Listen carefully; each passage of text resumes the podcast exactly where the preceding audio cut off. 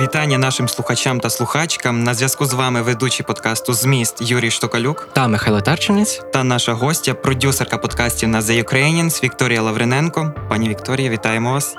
Добрий день, добрий день, всім привіт. Насамперед, ми хочемо вам представитись у кількох словах, е, розповісти про наш подкаст. Е, ми студенти Національного університету Острозька академія. Цьогоріч маємо унікальну змогу проходити офлайн практику на радіо Сковорода. У межах цієї навчальної практики ми спробуємо запустити новий подкаст Зміст. Е, три перші великі букви ЗМІ, тобто, власне, те, про що ми будемо говорити у подкасті. Ми згенерували за допомогою штучного інтелекту обкладинку до нього. Композиція цього зображення нагадала міст. Тому ми порадилися з продюсером радіо та отримали цей крутий каламбур, який став назвою подкасту. Е, ми маємо на меті поспілкуватися з відомими журналістами, медійниками, е, зокрема на різні теми, які е, допомогли б студентам, які навчаються на журналістів, розібратися у важливих темах та питаннях. Ось зокрема з вами ми поговоримо і про таїнство створення подкастів, і про структуру студентського радіо та ваш досвід студентства загалом. Отже, якщо вже у людини раптом з'явилося непереборне бажання зробити подкаст то що варто почати? Ну, я думаю, що непереборне бажання це е, єдиний е, рушій цього всього процесу, тому що якщо в тебе є бажання, е, ти знайдеш і уроки, як змонтувати, і послухаєш мільйон подібних подкастів, і будеш знати, який вибрати формат.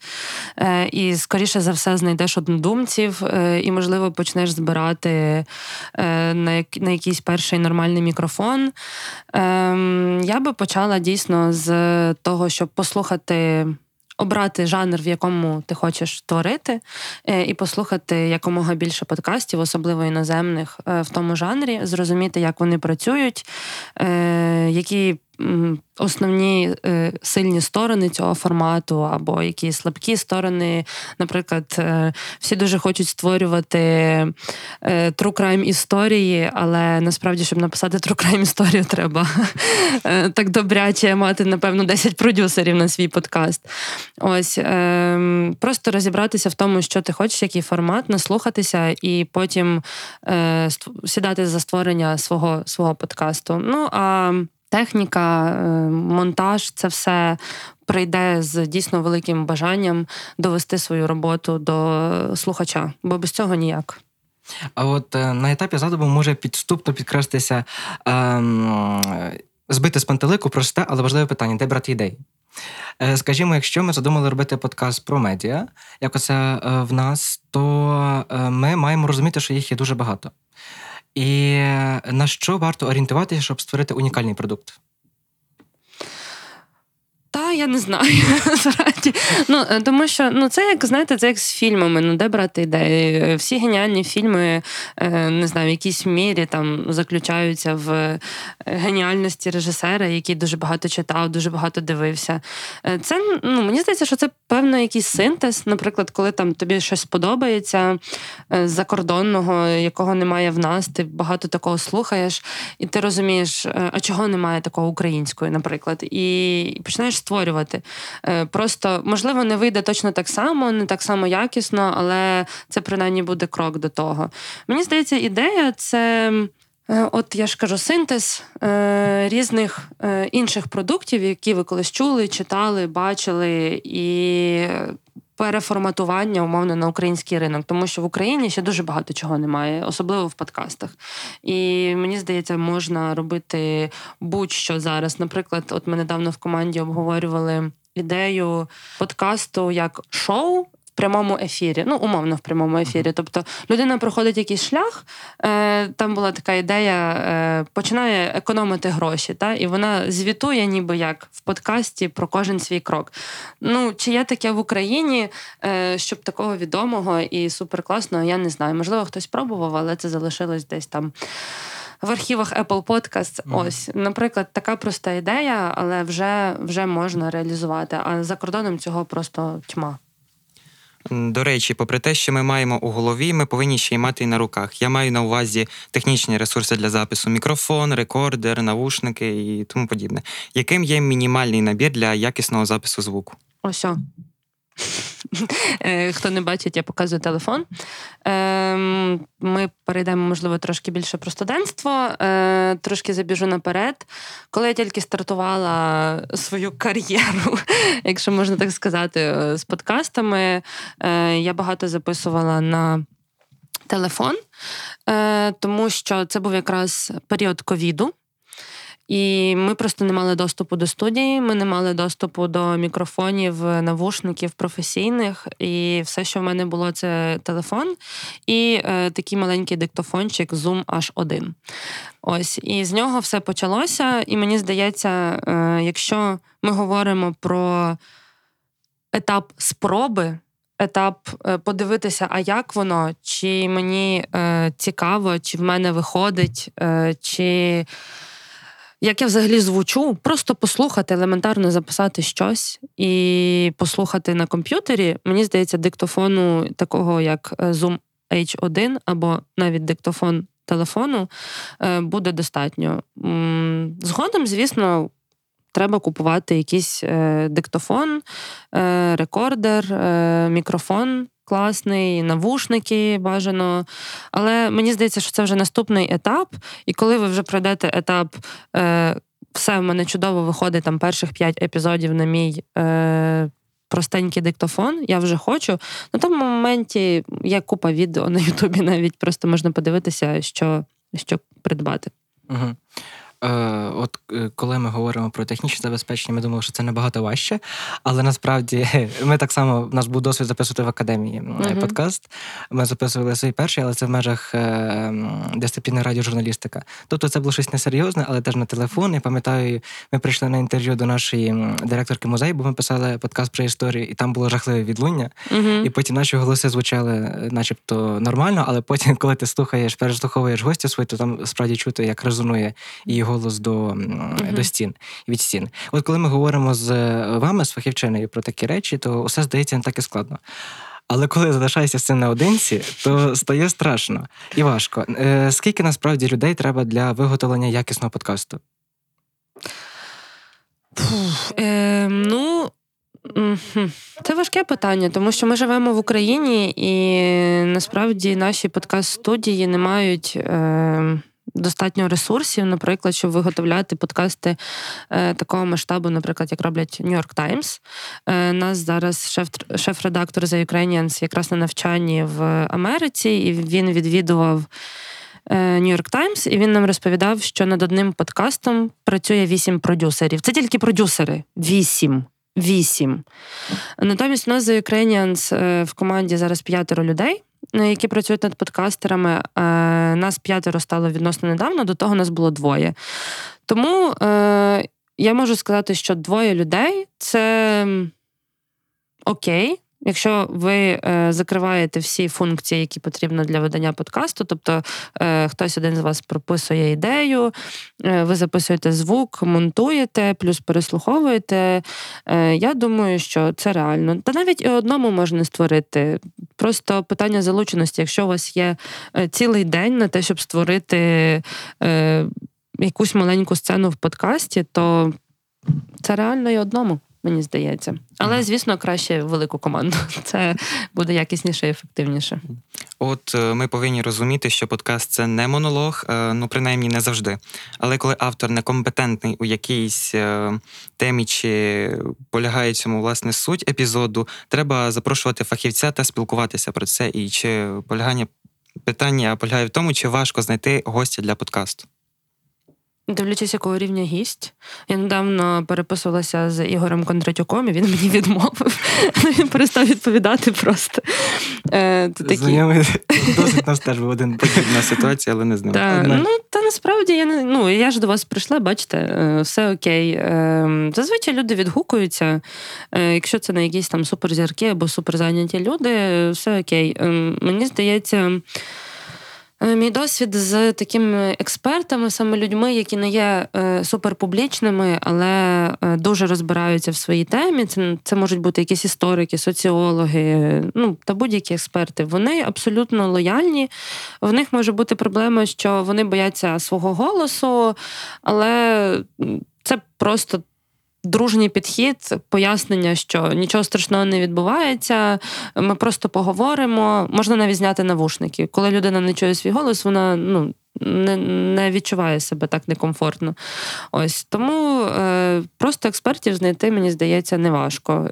Якихось зірковіших гостів. Там треба вже, е, мені здається, контакти. Там працюють контакти. Ну, бо є дуже різні люди, бо е, хтось боїться, як ви сказали, свого голосу, а хтось боїться, от, наприклад, можливо, це я не знаю, чи як це чи в нас було таке, але можливо хтось боїться, що автор подкасту хоче пропіаритися на тобі. Е, Хтось просто не хоче виходити зі своєї зони комфорту, тим паче для подкасту. Е, то як налагоджувати правильно контакт з тими людьми, якось психологічно підходити, чи, чи тільки зв'язки вже діються? Ну, мені здається, що якщо людина, коли домовляєтеся з гостем, е, важливо донести їй ідею, що знання цієї людини вам дуже цінне. І мені здається, це працює майже в 100% в 100% випадків, е, тому що е, всі люблять бути почутими, всі люблять бути важливими. І якщо ви поясните людині, що його експертиза, його знання е, максимально е, необхідні вам в цьому подкасті, щоб без конкретно цієї людини ви взагалі ніяк не обійдетесь. Е, найкраще навести якісь приклади, можливо, там з робіт або з інтерв'ю інших. Зазвичай люди відгукуються, тому що вони витрачають на ці знання все своє життя, і для них дуже цінно, коли їх запрошують і коли поважають їхню працю, і про неї говорять і використовують в подкастах так само. Коли ми готувалися до запису цього епізоду з вами, скажу чесно, е, мене приймав добрячий мандраж. Я наперед продумував, як сидітиму перед мікрофоном, як говоритиму та що говоритиму. І перед цим ми ввечері прописали сценарій, якого от, власне ми зараз дотримуємось. Ем, а як правильно сформувати цей сценарій, якщо говорити про один епізод та увесь подкаст? Ну, все залежить від форм, формату подкасту. Наприклад, ми зараз говоримо е, це по факту інтерв'ю, і ви продумуєте е, наш потік розмови і виписуєте там питання, які вас найбільше цікавлять. Е, мені здається, що це дуже правильно, тим більше враховуючи, що це перший епізод, скоріше за все, ви зробите певні висновки, щось вам не сподобається.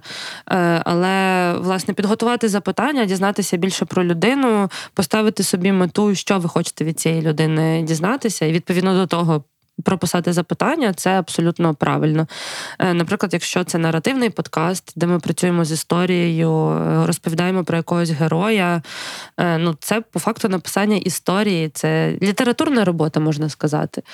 Там вже дуже глибокі знання треба мати з побудови драматургії, з написання сценаріїв таких глибших. Угу.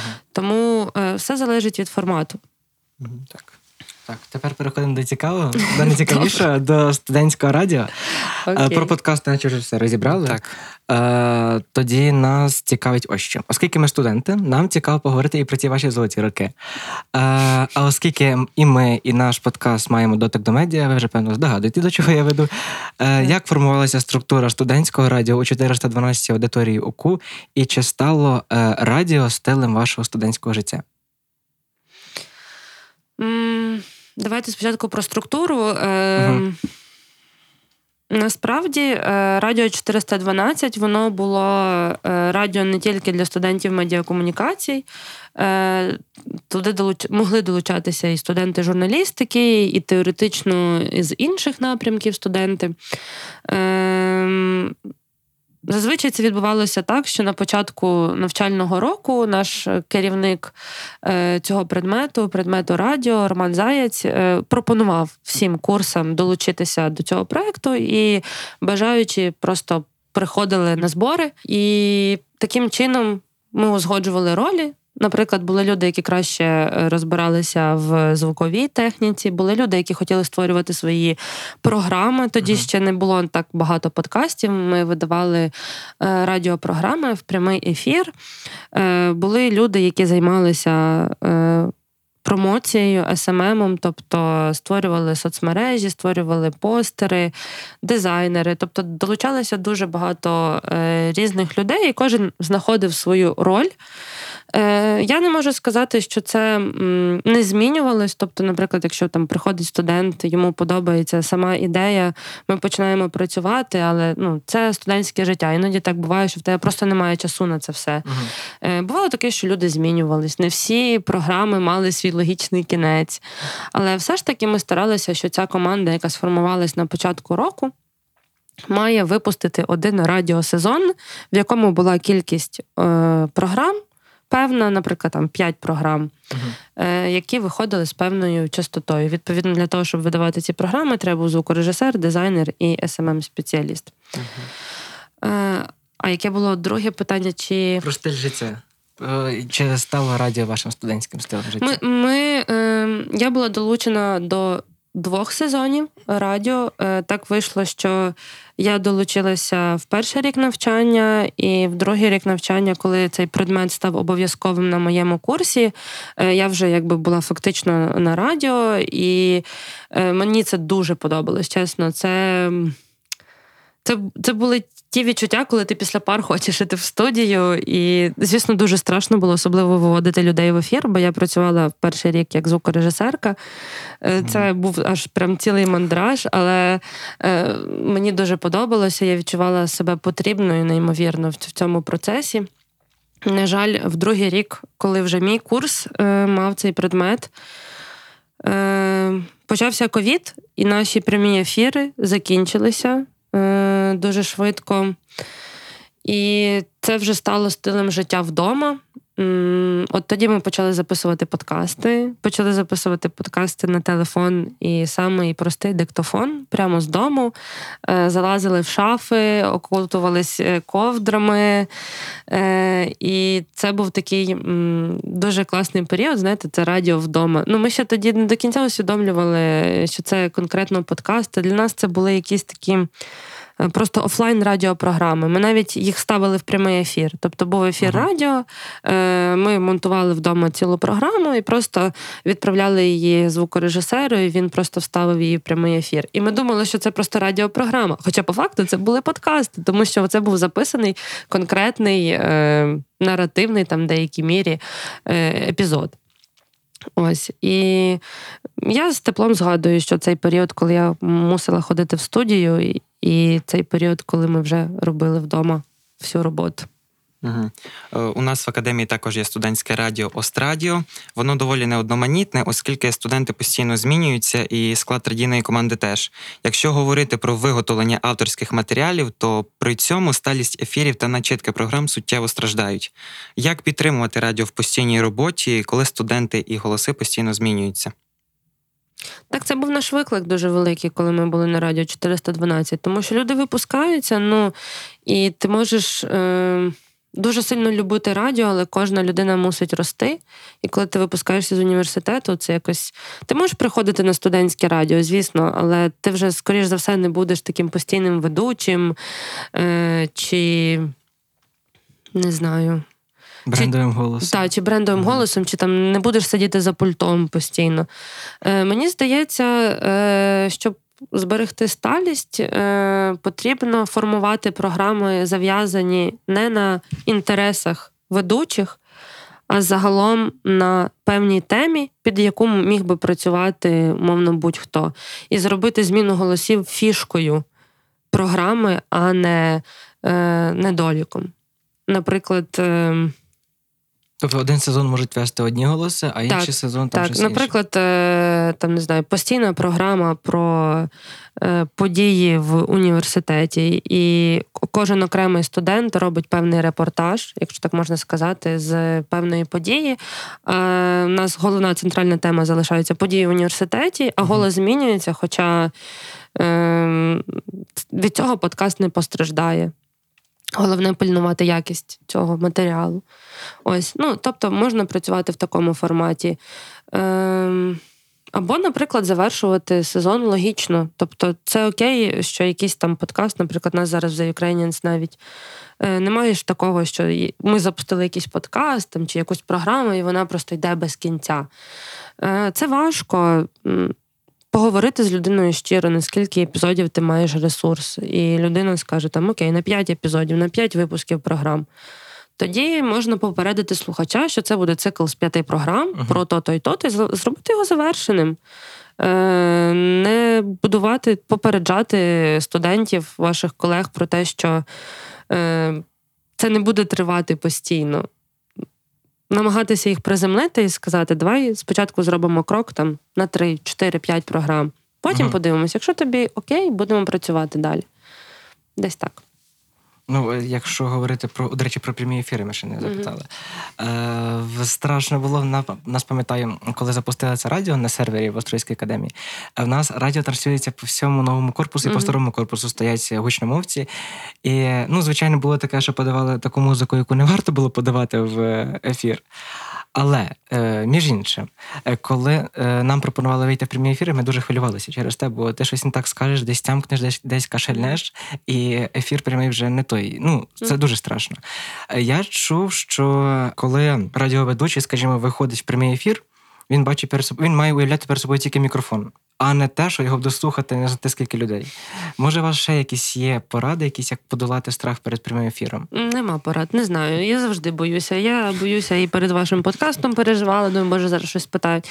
Е, У мене був дуже провальний один прямий ефір на студентському радіо. Сподіваюся, його ніхто не пам'ятає. Е, тоді ми робили серію епізодів до фестивалю Віз Арт. Це кінофестиваль, е, який базувався у Львові. Е, І до нас е, мала прийти одна спікерка, одна з організаторів цього фестивалю, і так якось сталося, що вона не змогла, ну, якісь обставини. Угу. Все окей, і, але в нас був запланований анонс цього ефіру і так далі. І я вирішила його провести сама. Боже, краще б я цього не робила, чесно. Це був просто це було фіаско, братан. Знаєте, це максимально. Ем, мені здається, що допомагає готуватися, мати чіткий план і знати, що ти що ти маєш сказати далі. Бо коли ти не знаєш, що ти мати, маєш сказати далі, ти просто будеш сидіти, дивитися на мікрофон і мовчати, а ефір буде йти.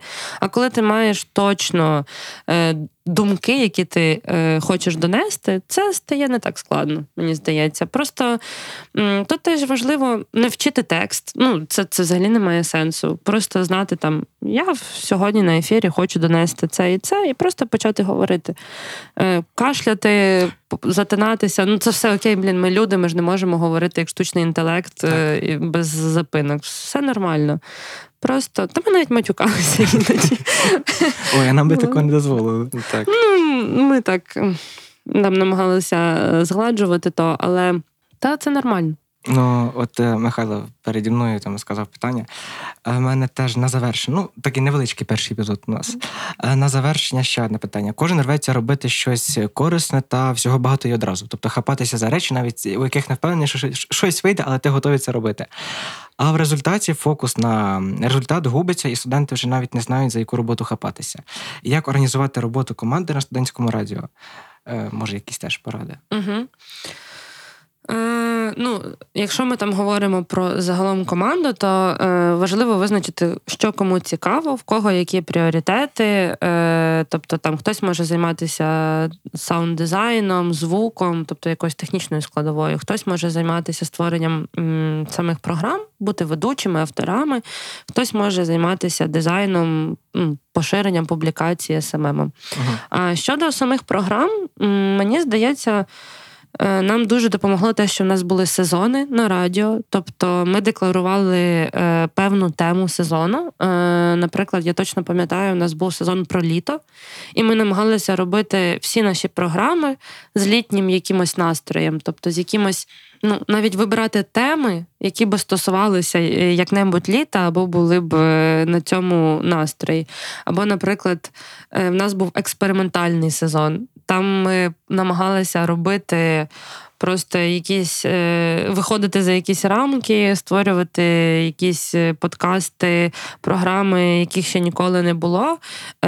От оце те, те ключове слово, оце от ключова тема сезону дуже нас тримала.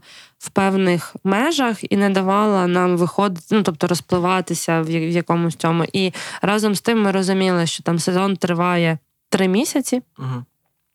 І ми в ці три місяці мусимо видавати ці програми. Тобто немає такого, що ми там стартували в грудні, а закінчили там десь в лютому, і потім нічого не виходить. Ми розуміли, що окей, наш сезон починається там нехай в вересні, коли всі приходять на навчання, і закінчується десь у грудні, коли всі йдуть на канікули. І за цей період ми мусимо видавати, ми мусимо щось продукувати. І тому Ага. у нас наші ведучі розраховують собі час, що вони будуть випускати е, свої програми. І потім ми знову ж таки попереджуємо слухачів, що ми йдемо на канікули, і, і слухачі не розчаровані, і ми розуміємо, що зараз ми заслужено можемо відпочивати. Сезон закритий і. Всі задоволені. Потім знову там проходить місяць другий. Після відпочинку ми можемо відкривати новий сезон, знову там набирати нових ведучих і так далі, придумувати тему, створювати програму. Це дуже допомагало. Що ж, наш епізод уже добігає до кінця. Я Мені думаю, ос- насправді, що буде довше. так. Мені особисто багато чого розвиднілося, а тобі, Юра? Так, справді, у цьому плані мені стало набагато легше дихати. Е, Пані Вікторії, дякуємо за цю суперцікаву розмову. Е, З вами сьогодні були Михайло Тарчинець. Юрій Штокалюк та наша гостя Вікторія Лавриненко. Було приємно, не переживайте, що коротко, бо довго ніхто не любить слухати. Е, Почуємося вже в наступному епізоді.